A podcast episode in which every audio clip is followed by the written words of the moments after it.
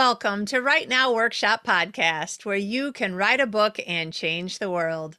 I'm your host, Kitty Bucholtz, and this is episode 277 Writing Even with a Demanding Career. An interview with Amy S. Peele, coming to you on Thursday, December 9th, 2021. So, how is your writing going? Is it doing great? Are you getting tons and tons of words done? Is it just going medium okay? Like you're happy? You wish you could write a thousand words in a half an hour, but it's just not ever going to happen.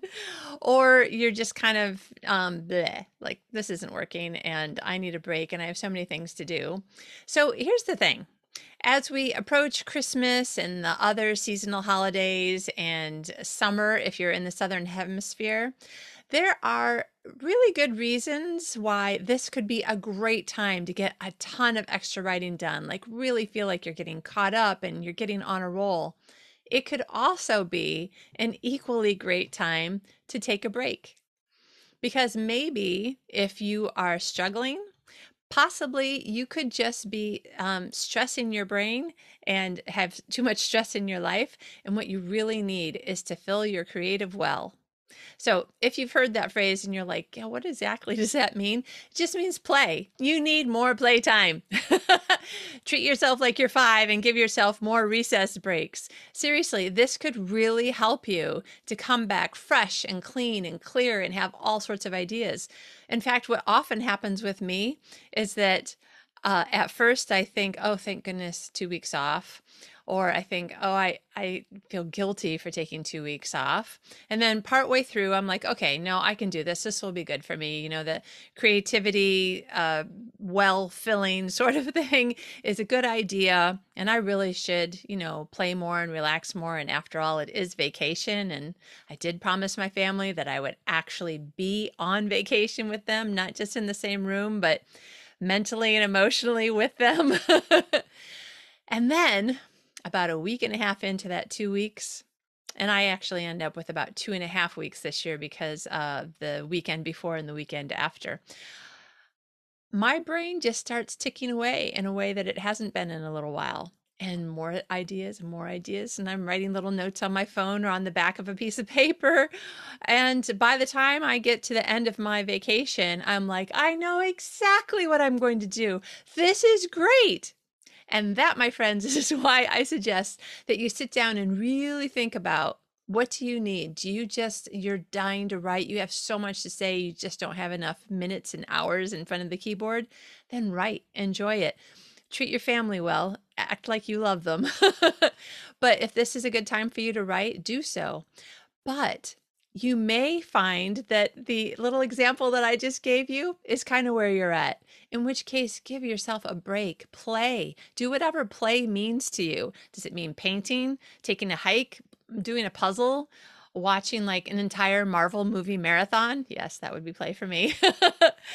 um, whatever it is, give yourself what you most need because there is no magic answer. There is no one size fits all answer. You have to stop sometimes and just think, what is it that's actually going to be best for me right now? And I say that as someone who often forgets to stop and think. I'm just like running, running, running. Oh, I have 40 more, for 40, I can't talk because I'm running so fast. My, my mouth is running so fast. I have 40 more minutes. I'll hurry and do this other thing and then yeah i never get any rest or any breaks and then my my i don't know my creativity just wears out a lot quicker. So anyway wanted to give you that little piece of um advice not of what to do but to stop and think so that you can decide what you want to do with the rest of your december and january if you've got extra time um, also, a few weeks left in my end of year special. If you'd like to consider working with me as your writing coach, send me an email at kitty at kittybucholtz.com or you can go over to writenowworkshop.com forward slash writing coach. Scroll down a little bit, and there's a place where you can enter your email address and hit submit. I'll get an email that basically says, um, you know, so and so wants to talk to you. So, and then we'll get on a call and talk about um, the sorts of things that I do and how I can help you and see if there is uh, a way that would work out great for us to work together on the book that you're working on. Remember, if you're not sure exactly what writing coaching does, um, I am like your best friend.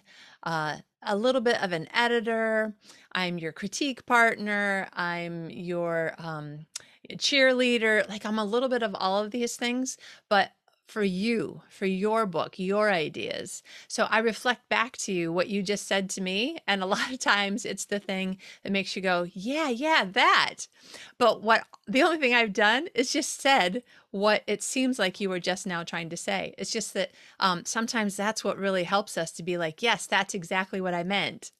Uh, if you feel like when you're talking to a friend or your critique partner or something, and you're filling in each other's sentences, finishing each other's sen- sentences, and um, and really helping each other to have this moment of yes that's what my story is about but it happens to you all the time that's kind of what a, a writing coach can do. So basically i help you get your story down I don't try to co write your story. I don't tell you your idea is stupid. You should do this other thing that's my idea. I have nothing to do with the writing of your story except for to help you get the words down and come up with better ideas and better ideas all the time so that in the end you have a, a great book that is your story just want to emphasize that because a few people have wondered you know how much how much do you actually do I don't do anything that has to do with the writing. That's all you. I just help you to do it better. Okay, so send me an email. Also, on my website, writenowworkshop.com, uh, there is a place where you can click uh, right there on the home page and download a free self publishing checklist. So, if that's something that you're looking into doing, I think it could be a very valuable resource for you. So, go ahead and uh, get that for yourself this year today's guest has so many interesting attributes and it's like where to start? I actually couldn't read her entire bio. I mean everybody has a long bio and a short bio but even in her short bio i was like i can't read all these things because there's so many different cool interesting things going on in your life. But among other things she shares in uh, uh, she shares with us I really can't talk today, can I? She shares with us in this interview uh, a writing tip that Michael Connelly gave her. Very interesting. Definitely want to hear what that is. Um, you will be surprised and not surprised. Uh, she talks about how she started and kept on writing, even though she had a very demanding and um, time time demanding as well career, um, a great career that. Uh, led us to also be talking about organ donation as we were talking about everything else having to do with writing and also some helpful exercises you can do in your chair that will help your muscles and everything to stay loose and limber so that you can treat yourself um, with you know self love and and taking care of your body so that it will take care of helping you sit there while you get all these words out. So lots of really interesting things that we were talking about today. Lots of tips that I'm sure that you will be glad that you heard. And also, Amy is just fun. She was just fun to talk to. So we will now start the interview with Amy S. Peele. Today's guest is Amy S. Peele. Amy S. Peele, RN, is the award winning best selling author of Cut and Match Medical Mysteries with a Mission and a Side of Humor. Before becoming a writer, Amy enjoyed a fascinating 35 year career in the organ transplant field, which provides an authentic backdrop to her books. Match, Amy's latest book, is a page turning thriller that takes the reader into the vivid and dramatic world of kidney transplantation. Amy expertly weaves politics, living donor kidney transplants, and the opioid crisis into a fast paced, nonstop adventure. She currently resides in San Francisco, close to the Golden Gate Bridge, where she loves to swim, teach chair yoga, and meditate. Welcome, Amy. Well, thank you, Kitty. I'm so happy to be here. This is exciting. I hardly ever get like a cold call sort of email and that I say yes to. So you and I have no connection to anybody as far as we know. And here we are and we're having this lovely fun time together. I know from different parts of the world. How cool is that? So fun. And what yet we have this connection. Your husband and I are from the same state. So right? And we're both writers. Yes. Yay. And storytellers. so honestly, it's not that hard for us to imagine being friends. not at all. Not at all. Uh, well, listen, you have the most interesting background. I had to cut things out of your bio because I was like, there just isn't time to say all this, but so many interesting things. So, why don't you tell us a little bit about you and then we'll kind of move into um, out of all of these interesting things you've done, I, am still just like amazed and think it's the coolest thing that you were in um, Second City in Chicago. But how did you get into writing books? Well, I I actually in high school. I'm from Chicago, outside of Chicago, Illinois, small town, Park Forest, Illinois, 60466 is how we always say it. Um, I worked with a surgeon at UCSF, Peter Stock, and anytime we'd pass in the hall on our way, he'd go, "Hey, six hundred oh four six six. I go, "Back at you, buddy." But um, so family of six, and you'll love this story because I was in high school and I took English. Obviously, we all had to take English freshman year. I wrote my theme and I'll never forget the teacher, Mrs. Crumbine. I got it back and had an F in it. and I'm like, what? And she goes, You plagiarized. I didn't even know what plagiarism was. I had taken a definition from the library as a freshman in high school. Yeah. And I didn't know that you had to reference. I mean, I just didn't, you know, know. So I just, I was just like, because I didn't ever get an F in English. So I was like, right. oh no, my career is over. Yeah. and then I took a creative writing class senior year, which I loved. And then I became a nurse and uh, worked in, uh, started uh, at, at University of Chicago as a staff nurse in transplant in 1977. And then I got this real passion for transplant, as you mentioned, 35 years. So when I started to write, besides I always wrote clinically, but you know, that's really boilerplate, black and white, medical, statistical.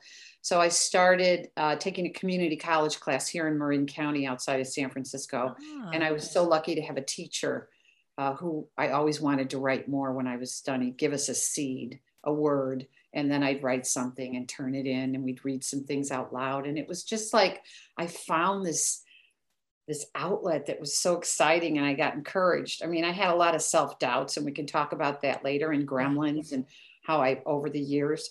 So that's how I started. Wrote some short stories, met other writers, storytellers. As you know, we are all drawn to each other because yeah. it's a it's it's like I know we've talked about it that when you're with writers and storytellers, you could just talk forever. There's just so much to talk about. And listen, I love it when someone starts telling me a story and I'm just like this because I think in all of us there's a kid and and whenever I go to a reading, because we've got a great bookstore down in uh, Corte Madera, I feel like I'm just like five years old. I mean, I know I'm 68, I get that, but just that someone would tell me a story or read from a book, and it just it fills my soul. So I think yeah. all of us as writers are lucky. However we package our writing up, you know, whether like a short story or a prose or an article or book. So I just decided I would use mystery as kind of the carrier of my creative act and take some of my you know humor because in the world i worked with i needed a little humor. That's why i went to second city players workshop and some levity. And i decided i, I tried not to write uh, uh, about transplant i really did I, I, I met michael connelly once and he had a heart transplant patient in a book and i was just like you know oh michael connelly yeah. I said, hi, you know, because he was at book passage. I go, oh, you know, I'm in transplant, but I don't want to write about it. And he just said, well, that's too bad. And I was just like, because I was writing another, a whole nother series and a different series. And I thought, oh, so, so began my, you know, accepting that thing they tell us, write what you know. Yeah. Um, and so that's how I started writing mysteries. And I've written Cut, which I have here, and Match, Cut came out in 2017. And this, I wasn't even going to use this eh, point of view, but everyone, when I told them, oh, I'm writing because I retired in 2014, and I said, oh, I'm going to write about transplant, and everybody would lean in and go, can you buy your way up to the top of the list? And I'd, I'd be like, really? And then I thought, enough people outside my world are asking me. So on the back of the book, it says, can you buy your way to the top of a liver transplant list? That's how I led. Nice. And um, it went well, and I'm grateful it got you know good acclaim and all that. And then the second book, it just came out in March or in, in April, is Match, and this is the one that you described with um, politicians, opioid crisis, uh, kidney transplants. And I always put things in here. If people want to be a donor, if they want to, you know, um, they can go to my website. If they want to, um, they always learn. People say that when they read my books, they feel one like they got a peek behind the curtain, which helps you know that I was doing what I did for a living and put, putting the detail. And they, one lady at a recent uh, book book club in Half Moon Bay said, "I feel smarter after I read your book. And I'm nice. like, great. I mean, you know, sometimes you don't think of what the reader will take away from your work, and it's good because uh, we all take different things from each other's work. Yeah. So that that's just a little uh, a brief update, a long-winded answer to why did I pick mystery? Um, it's kind of a who done it, a page turner. Like I don't know if I told you. Uh, people like I I read your book in two days, and I'm just like, really? Because it took me two years to write it. could, could you slow down, please?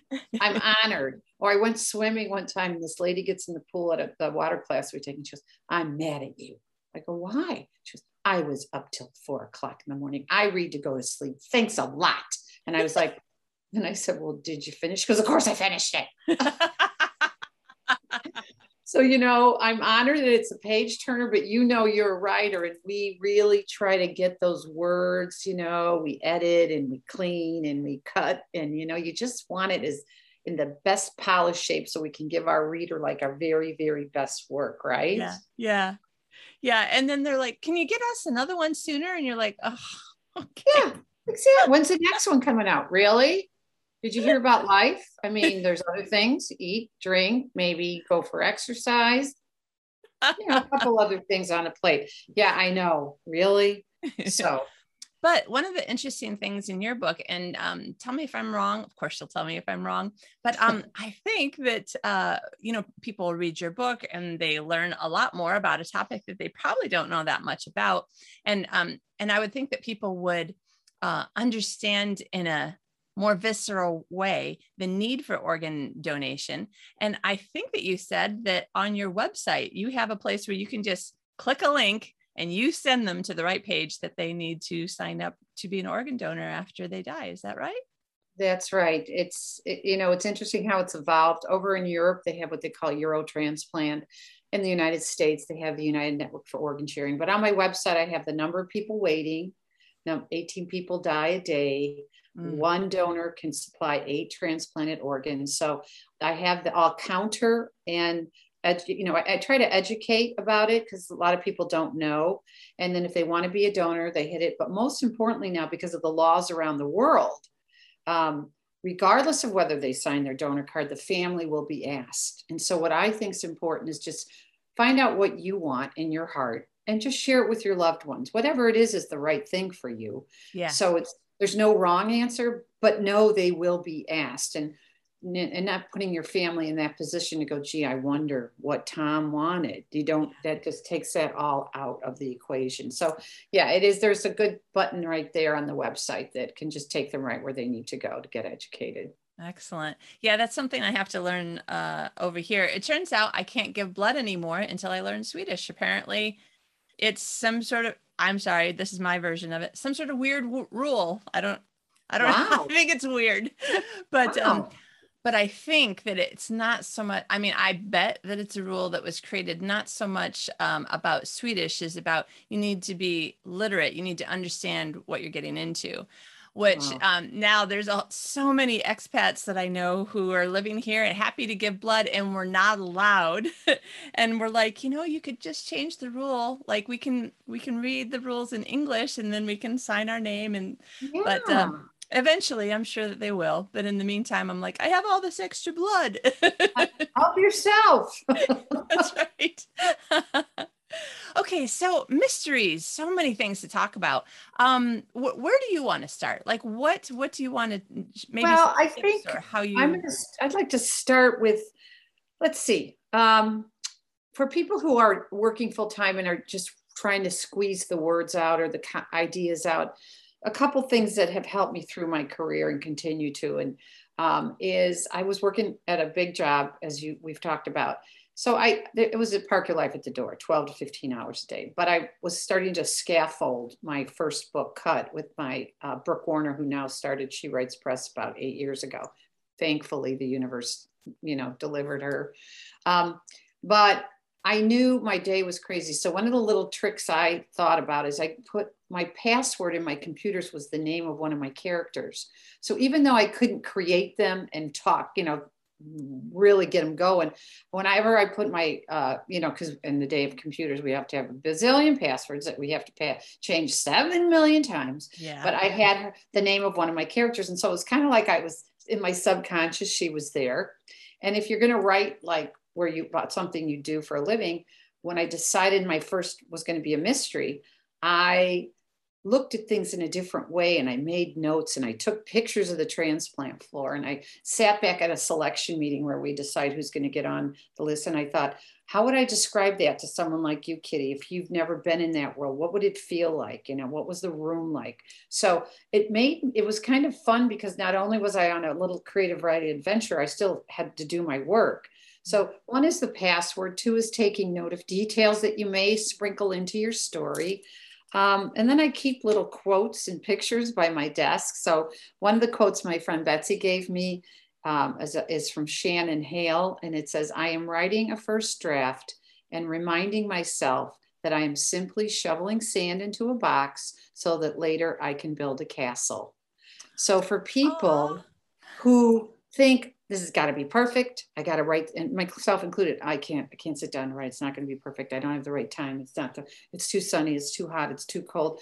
If you just make a date with yourself, and I do that a lot now, I call it power hours with people. Like we just log on Zoom. Hi, what are you working on? I'm in a writing group. This is it. Turn the cameras off, the sound off, and we just write. It's like you're in a room, but you're not because Zoom's there, but it's like accountability. So another trick is just find someone you can be accountable to in a kind, loving, caring way. So if you really just want to dedicate 20 minutes is all you can give, then if your Kitty's friend say, Kitty, could could I just text you or could we FaceTime or Zoom, turn it off just for 20 minutes? And you'd be surprised how many people go, yeah, for sure, because I need to be working on some things too. So accountability, your password, knowing that it's there's always a rough, horrible draft that gets better, like uh, our lives, I'd Yeah. say, thank God, that get better. And if we, you know, as we continue to improve ourselves, so the story will get where you want it to go, but at least get it on the page and don't be so critical. And, you know, Kitty, I know as writers, we both have gremlins. And I have named mine as my girlfriend Betsy. Mine, my gremlin is Ursula. And I'll be having I'll be having a howdy doody day and thinking, yeah, okay, it's coming along. All of a sudden, you can't write. What are you thinking? You're not a good speller. You're not a, you didn't get a degree in, you know, literature or you don't have an MFA. You're a nurse. And, you know, there's a wow, wow, wow.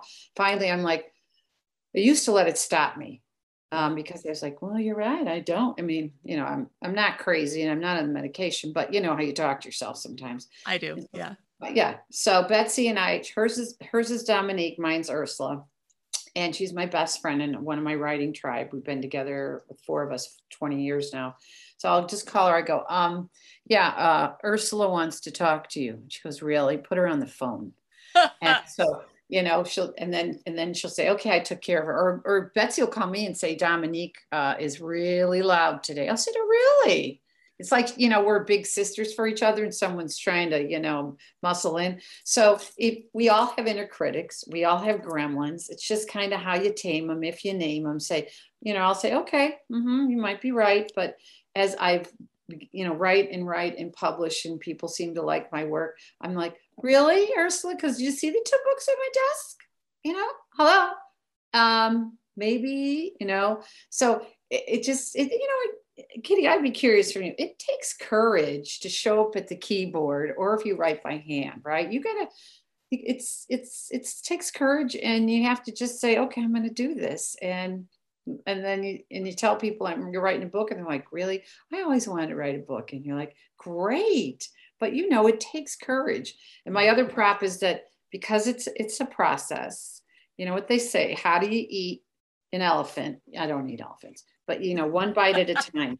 So i keep this by my desk to Okay. remind remind myself how do you eat an elephant? How do you write?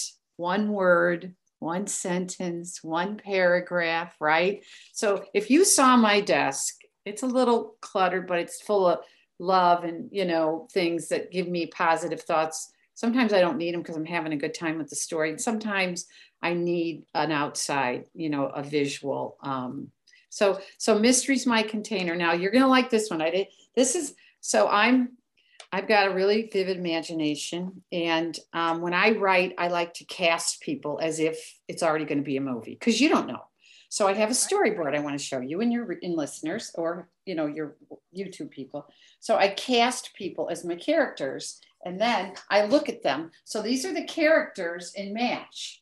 And um, we've got Sarah Gold. Let's see, over here is Sarah Golden, and then this is Jackie Larson, and then that's oh, there's some bad guys here too. That's Sergio Maria, and that's oh, her boyfriend Mo. That's Officer Handsome. That's Officer Campus. There's Biker Bob. That's Zuzu. So I take the pictures and I pick them up and I cast them on my storyboard. So when I'm stuck, I'm like, well, what would he say? And I look over. And it's actually it's a fun project to do because if you have character and even if you have like aliens or out of space, you know, you can get a magazine with almost any picture in it. That's And true. it, it, it's just like it makes it more real that you know they're in the room with me and my husband knows i talk to them and he's across the hall in his office so you know there hasn't been any you know straight jackets coming home but um, but i think whatever is playful that you can surround yourself with and to and people you know to friends colleagues who believe in you and give you support. I think all of that makes a writer a little, little more confident to, to be vulnerable to tell their story in their way because you know we all have our different versions of a story. And so and the creative process i think is really good for your mind and your heart and your spirit. I believe that to be true. Yeah. so those are a few of my little props that i do Nice. Well, I like your I like your board with all of the characters on it. I was trying to see whether or not I recognized anyone, you know, just through the the camera here. And I'm like, oh, I think that's Aquaman right there. I forget his real name, but Yes, it's just Aquaman is to me. that's Piper Bob and Melissa McCarthy is like one of my favorite people in the Oh, whole wide Melissa world. McCarthy. you know, I've, I don't know if you've seen the heat, but it's kind of my Um, jam. It's yeah. just fun. And she's, I just like her being. So she's in there. So maybe, she, who knows? Maybe she'll buy the movie rights to the books. You just don't know. It could happen. But, but you know, also, I remember listening to Louise Penny. Do you know who she is? She's a wonderful mystery writer out of Canada. She used to be a journalist. And um, I got to meet her at Book Passage and then afterwards at a couple places. Anyway, Passage is a bookstore near you. yeah, it's a called uh, Book Passage is our independent bookstore, and it's just oh my god, they have everybody, and it's it's one of those places where you could just go all day and read and have a cup of coffee and write, and the community. Isabel Allende, uh, who lives in Sausalito, she knows the owner, uh, um, uh, Elaine Petrocelli. And she'll just come and talk. And one time, I guess they uh, the guy didn't show up to make coffee, so Isabel Allende just got back and started making people their coffee, giving them their. I mean, it's a great place. So Wow. anyway, um, I div- I divert, but um, it's it's a great bookstore. And now I'm trying to remember what I was. Louise. Penny. Oh, so she was there, and she said that she decided she was going to write a book, and she had no idea if anyone would like it or want it. So she picked a place she wanted to be with characters she wanted to hang with, and she would write it so she could at least enjoy the process. And then if anybody liked it, that was a bonus. And I thought, wow, what a great way to show up to the page. Like, and of course, you have to have some evil characters in a mystery. You know, you got to have a bad guy, a bad gal. You got to have some tension um, in in the mystery to keep the reader to keep turning the pages. But I thought, what a great attitude that you're going to write something that you want to write and create characters. Some you like, some you don't. And it's like a like freedom i thought it was like such a great little you know how people just pass these pearls on so i think that that was um, inspiring to me. And she's obviously a international best-selling author. Oh she just co-authored a book i have on my desk with uh, hillary clinton. Oh. They wrote a mystery together and now they're going to do a series of her books uh, gamache books uh, on tv so how funny because I read the Bill Clinton and James Patterson right. Uh, yeah. yeah. I read that mystery. So how funny that both the Clintons are co-writing mysteries. yeah, it's probably the only way they can package up, you know, some interesting morsels of information. Pretend that it's fiction. yeah, fiction. There, there, there's a big permission slip on that one, right? yeah. Oh, how funny! And is it a good book, the Louise? I haven't read it yet because I try uh, my teacher used to say, don't read what you're writing because subconsciously you might take. So I'm reading other things right now, um, but uh, I can't wait to read it because I have my like mystery stack ready. But the other thing I do, and you won't be able to see the detail, and it's very tattered and torn, but this is my reference sheet so that I don't have to keep looking up it. And you can see it's pretty like tattered and torn, but if you can tell, what I do is I write what my characters' names are, how old they are, what color hair they have, you know, if there's boyfriend, girlfriends, kids, how tall, what their hobbies are, what they like, and, and then what seasons. So as I'm writing, I don't have to remember like how old is Sarah this time? What, how old is Wyatt? So I, I kind of keep that. So I make that for each book. And so I know what year I am in. So if I want to put in a little something about the news or did the Cubs win the World Series because I'm a baseball fan? Or just what the weather was like or you know some things that puts the reader right in that like particular season and yeah. time. It's just those and it doesn't have to be heavy but just sprinkle that. And so that just slows me down to um you know to, to take a look. Okay yes she's this age she'd be yeah so I, yeah, I do one of these and and let me just stop you for one second. So most people are are listening only. Um, you say tattered because it's a piece of paper. You are one of the only writers that that I can think of right off the top of my head that I've talked to who who uses paper not paper that you printed your excel spreadsheet but but that you hand wrote on paper so do yeah. you think that the process of handwriting it um, because i think that there is a link to um, to handwriting and creativity uh, or do you do it that way just so you can carry it to wherever you are writing and you don't have to worry about looking up an Excel spreadsheet or a Word document. I don't I don't want it on. I want to touch it. I want I want I want to add little things in pencil. I want to erase things. I don't I think you're right. I believe the hand uh, and brain coordination is important. I I know you probably heard of the Artist's Way book. Uh, I did that years ago, and you do the morning pages. I still do morning page. Just it's what it is. You get out of bed before you do anything um, and write free write. You don't have to worry about spelling. It's just and the point is that it takes what's ever in your brain out to make room for the new stuff to percolate and come up. So I do that, and then I do. I, when I just made the third one of these uh, character information reference sheet, because like in the first book, Jackie was um, uh, drinking some rum. I don't drink rum. So I had to do some homework and write down the names of some rum and like what they were. And you know, I had my husband go to beverages and more so I could taste a little because I'm just not a rum drinker. I don't know why I made her a rum drinker. I can't tell you that. She's a rum drinker. What are you going to do? what are you going to do? So, give her some good rum. So, um, but I do, I, I, I know, and maybe it is old fashioned because I know there's Excel spreadsheets, but you know, I'm not a master. So I like having a handwritten piece of reference paper that I can take with me if I'm going to write at a cafe or at home or wherever. Yeah there's something about seeing my own handwriting and and the way that um that I filled it out so you know wrote so neatly across the paper. I, I'm I'm really into making sure my handwriting lines go straight across, not up or down. It's I don't know, it's OCD. Um, uh, but then when I'm creating something on paper with pen or pencil or sometimes marker on a ginormous piece of paper, um, I like the way that I I can remember what I was thinking when I wrote this other part kind of diagonal from it, you know, with a little line, like a reminder, or I wrote this other part and then scribbled it out. I'm like, yes, I remember what I was thinking when I did that with my hand. But sometimes I'll look at what I, you know, have typewritten, Excel or Word or Scrivener or whatever. And I'm like, oh, I, I think I remember what I was thinking when I typed that. But it's just not the same. No, no, I think it really does cement things in a different way or connects them in a different way. Absolutely. Yeah, yeah it's it's a good reference sheet and I, I, I like that. And I've yeah. been in this Thought Leadership Academy with Sarah Connell, and she is of the belief, and I am too.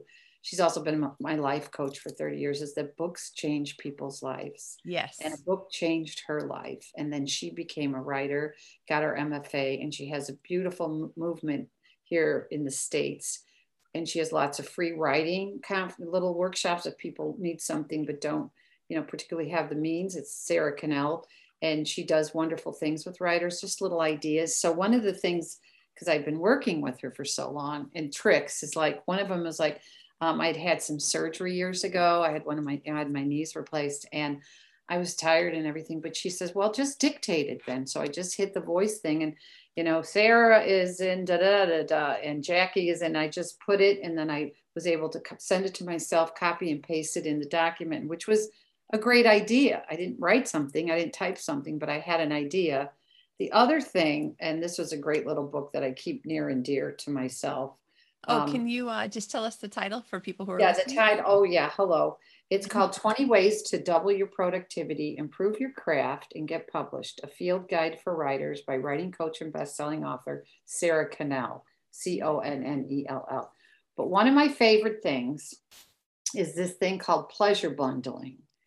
And again, it's, it deals with the neural pathways. So let's say that I really didn't want to do this podcast, but I actually did really want to do this. let's just say for the case of this discussion, oh, I can't, I can't. I thought, and I'd say, Amy, after it's over, you can watch uh, Grace and Frankie on Netflix, or you can have a hot bath, or you can have a delicious cup of hot tea with some honey and maybe a few biscuits, but something that is something that I love. So if you have, you find yourself like not going to your writing desk because of XYZ, you can say, I'm going to write for 20 minutes today. And after I'm done, I get to take a walk get an ice cream, whatever you know your pleasure is. And then what happens is your brain starts associating the writing with a positive thing. It's called pleasure bundling. And you end up wanting to write more because you're going to get a treat. And eventually you don't even need to worry about the treat because your mind's like, I really actually like this. This is fun. So it's these little tricks of the trade, unless you, you know, are just so prolific and you show up and, you know, magic happens and, you know, every Steve. time. yeah, every time the bubbles abound over your head, the information is dropped down, and you write it perfectly the first time. Right? Yeah. If you're not that person, then pleasure bundling could help. well, yeah, you know, it's like it's like a neural pathway thing. You yeah. know, it really is. And we do things like rubbing your right and left hand together because it actually stimulates the right and left hemisphere of your brain. So when we, you know, when I'm in writing groups, we start know, power hours before we start. We just go, okay, what are you working on? And we're rubbing our right and left hand together. And it actually does stimulate the right and left hemisphere of your brain. I can't believe of all the neuroscience geek stuff that I've read, I've never read that. That's yeah, cool. yeah. She's she brings these fun things into uh, the academy and a combo and plus you know we're all really supportive of each other. So again as a writer surrounding yourself with other writers and even if you don't know them just go to a local independent bookstore and i bet you get a cup of tea or coffee and you'll hear people talking and chatting and you know there you go. So i think i think we all have i'm sure you have your little bag of tricks that you use to, to you know in your world as you write and i think what i love about writers is people share like what works you know what doesn't work. Yeah. Um, and for the most part i find it a really good community supportive community and a funny community because the other thing and i'm sure you do too is i go to workshops. So i love murder mystery workshops because i love you know there's people sitting there. I mean i literally the first one i went to at Book Passage which was amazing there was um this lady was about 90, almost 90, and she's serious as, as the day is long. And she's like, so what kind of bu- a kind of gun would I use in bullet? Because I really just don't want a lot of mess on the carpet in my story. And like they have like ballistics people, FBI people, coroner people, and they're just serious. Well, ma'am, I think you should use a 45 in the bullet that you buy.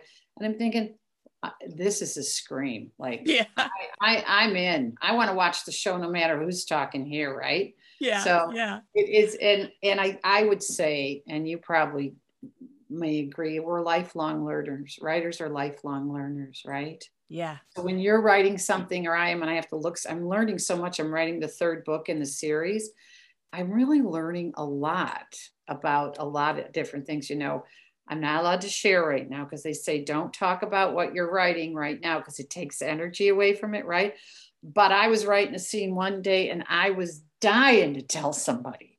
I was like, oh my God, I didn't even plan on this happening. It's happening. So I called Betsy. I said, I got to tell somebody. Um, I mean, I was making it up, but you know, when you're writing a story and then the story kind of takes on its own trajectory, and sometimes you're just the scribe, like, uh, and cut.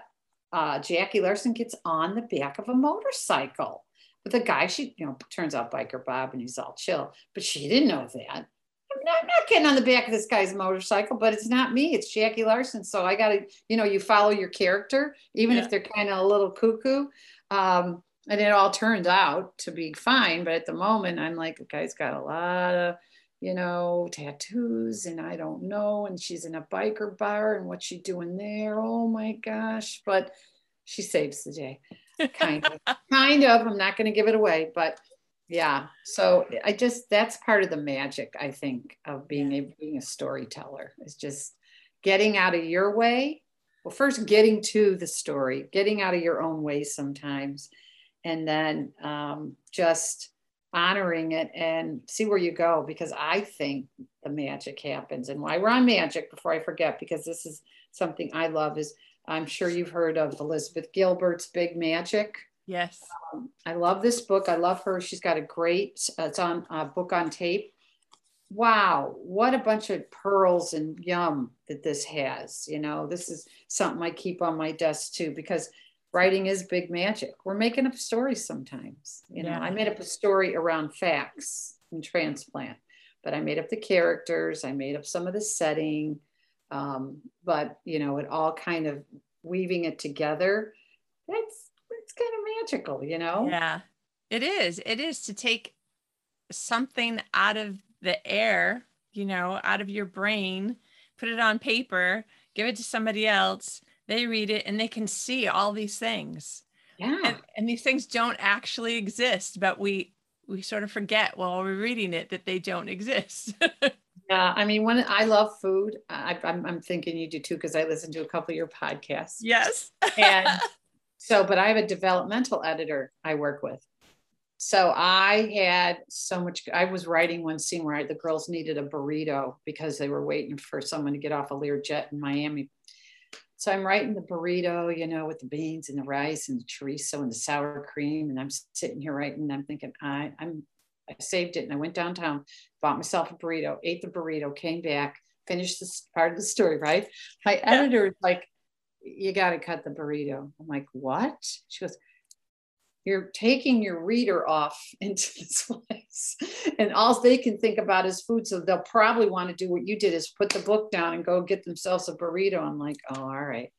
Now i did write about chicken cacciatore in the first book. It did get cut but i got it in the second book. She says amy if you're gonna you just need to write a book in a restaurant. That's what you need to do because i just I well, the characters have to eat. Although you look at some of these characters on TV and all they do is drink red wine. It's like, where is the food, right? I mean, come on. But I think you know they do have to eat sometimes. Maybe just saying. yes, So yes I- I agree my yeah. So it's it's it's a matter of keeping the, the reader on the story and not getting them off left or right and to a place where I love, but it doesn't really you know move the story forward. So yeah well got you know what i do i'm just What? telling you amy in case you want to put more food in your books i just figure out a way to make the food integral to what's going on in the story at that moment so Um, you know, like my current uh, rom com, uh, she meets a guy who is working a taco truck. So I wrote about tacos until I got hungry. I bet. Oh, I like it. Oh, okay. I'm with you, You know, now. yeah, yeah. In uh, Little Miss Lovesick, Sydney, you know, when she hits her like um, life is the worst that's ever been kind of bad moment, um, she goes to the store and she buys. Not that I've ever done this. I'm crossing my fingers so you don't know I'm lying. Um, she buys uh, frozen mozzarella sticks, uh, Ben and Jerry's, and I think uh, frozen pizza, like all those um, her comfort foods. And she Yeah, goes home yeah. and she puts everything else in the oven and she starts with the ice cream and she's just like moaning about her life while she's eating all these foods. But like the story is continuing. But as she's eating, and my Uh-huh. narrator, um, this lovely friend of mine who's a actress in LA and now is a acting teacher in uh, I'm going to say the wrong one, Kentucky or Tennessee. Um, uh, she works for one of the universities over there. Uh, she's like, Kitty, all your books make me hungry when I'm narrating them. I'm like, okay, good. so I, I, bet you can find so- now. Now I think you just need, regardless of whether it stays in the book, I think you need a goal, figuring out a way that you can get food in where your editor's like, yeah, well, okay, I'll take that. Yeah. Uh-huh. Now, oh boy. I, uh-huh. Wait, we'll see. We'll see if she gets that out, right? that's right. Yeah. I mean, I I'm yeah, no, I love that. Give him okay. I'm there. Now I my I'm writing uh after the series is uh done, I'm writing a romantic comedy and it is got a caterer in it. But you're right. So people have to work for a living, so why not have them, you know, be the character who gets to make chocolates, dark chocolates. Right. Oh, right.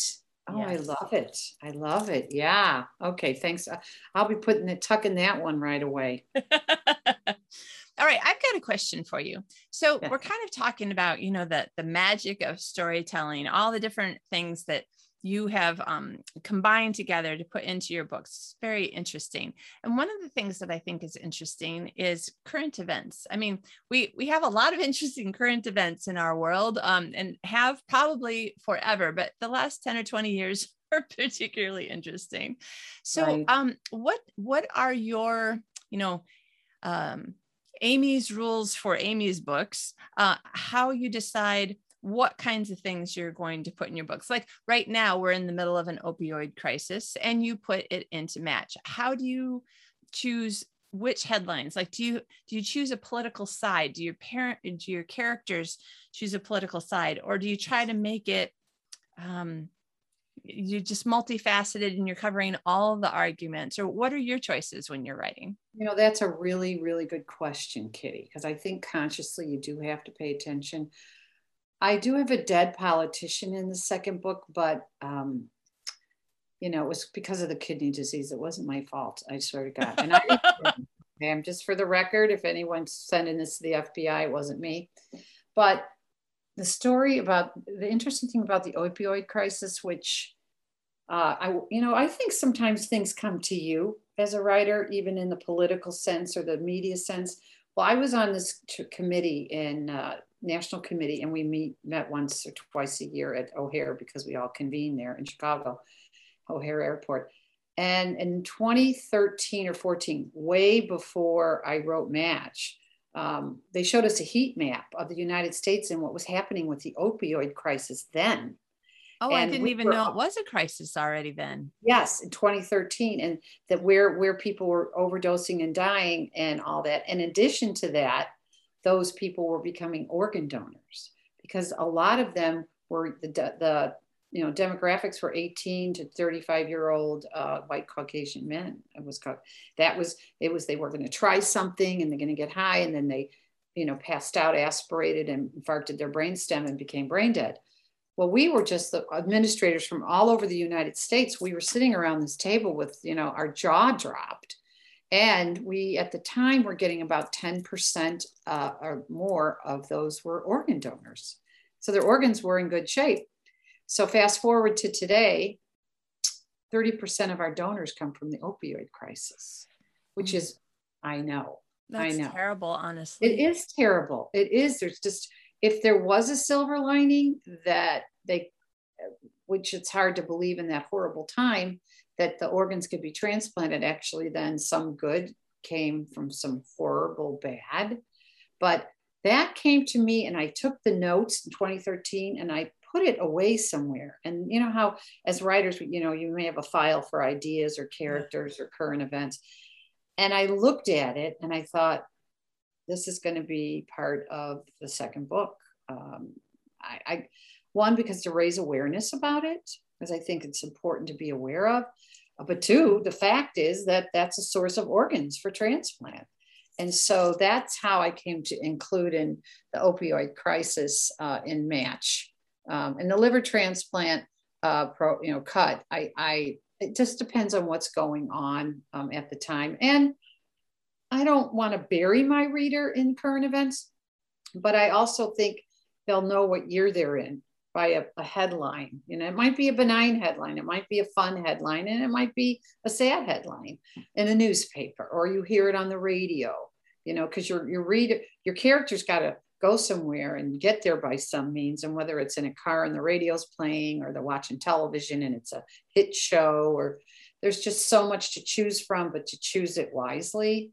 Yeah. And politically, for the most part, I try to stay away because I honor that everybody has their own, you know, per, per you know, the choice. And I um, don't feel like anyone's right or wrong. So I, I try to just give the story its own legs and its own plot and its own fun characters uh, to, to play with, with a little bit of sprinkling of um, like I am a diehard Cubs fan, just for the record. They did win the World Series in 2016, just so we're all clear.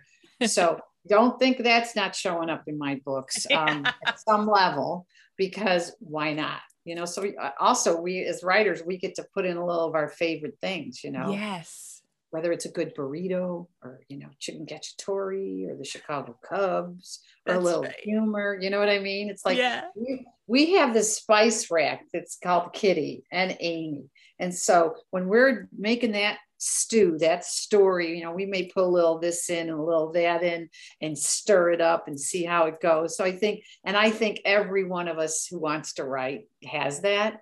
Yeah. And I think people would be surprised if they sat still for a little bit and said, what are my favorite things? Or what do I like to eat? Or what do I hate to eat? Put it in yeah. your character's mouth that you don't like with extra salt, you know? Yeah. So, yeah. I just think it's all, it's all for the taking you know? So i think that's that's just something that i actually enjoy. Yeah i love it. Okay I actually was worried that you were going through all of your tips and everything so fast that we would end up with this really short interview. And I'm looking at the time going, geez, why am I always surprised? It's happened again. like we've really been talking for a while already. And I hate to do it, but we'll have to start wrapping things up. So before I say thank you for being on the show, what were there any other I know you had some great notes. Were there any other things that you're that you had wanted to uh to add into the discussion? Well, two not things. Like can't come back, but I wanted to make sure we didn't. Yeah.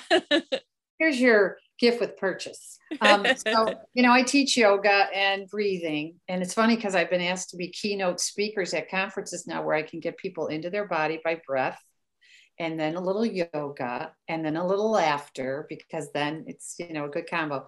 So, first, uh, I want to tell anybody who's listening is that Nobody can write the story but you. It's your story, and you're the only person that has your perspective, your thoughts, and your. So I encourage anyone who wants to write, no, you. There's only one you, and there's only one Kitty, and nobody else can write Kitty's story, and nobody else can write yours. The last thing I'm going to do is I'm going to show you a very simple thing that I teach people um, in my keynote speeches because we're all like this right now. We're, uh, we're hunched over, our shoulders, our heads in the computer or down, and we're doing this all the time. So I invite people to just sit up, put their shoulders by their ears. They may already be there. Let's bring them down put our head back, pull our tummy in, and then we're going to do this. Now, podcast people, you may have to go to YouTube for this, okay? I'll try to be descriptive.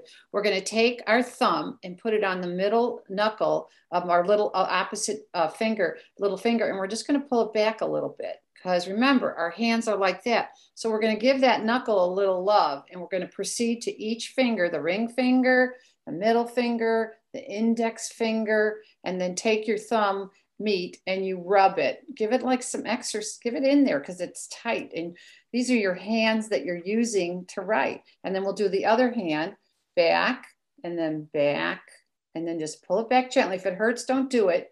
But you'll notice you might get a little cracker or not. And then you're gonna, um, you know, take that meat of that thumb and just give it some love. You know, these are your hands.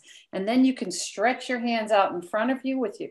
Just give yourself, try to get your shoulders down. And then the last thing is you're just going to take the hand palm and you're going to straighten your arm out so that it looks like this. Because this whole inner part of your arm, it doesn't get a good stretch because what are we doing? We're hunched over. So shoulder blades back and down, belly button to backbone. Make sure your sits bones are there, and then do your finger exercises. And every little bit time, little twister wister for your spine, which is great. And then I always, not that I use it all the time, keep an egg timer. I set it for 20 minutes. Sometimes I'm gone in the story and I don't hear it, but you got to get up and move because this is your body and you want to take good care of it so it can take care of you. So that's your last minute tricks and tips of taking good care and breathing. and thank you. This has been amazing. Amy, you have been lovely to chat with. It's been so much fun. So many really encouraging uh, I, I, just want to say offerings even more than tips encouraging offerings to people listening. You've helped us figure out like how can we balance the full-time job? And it sounds like you probably had a more than 40 hour a week job but you managed to just yeah. a little bit at a time make it happen. So thank you for encouraging everybody who's like okay yeah i guess i can get this done. We need more stories in the world and if people need to look at my website it's amyspeele.com a-m-y-s is in sam peel like a banana peel with an E at the end.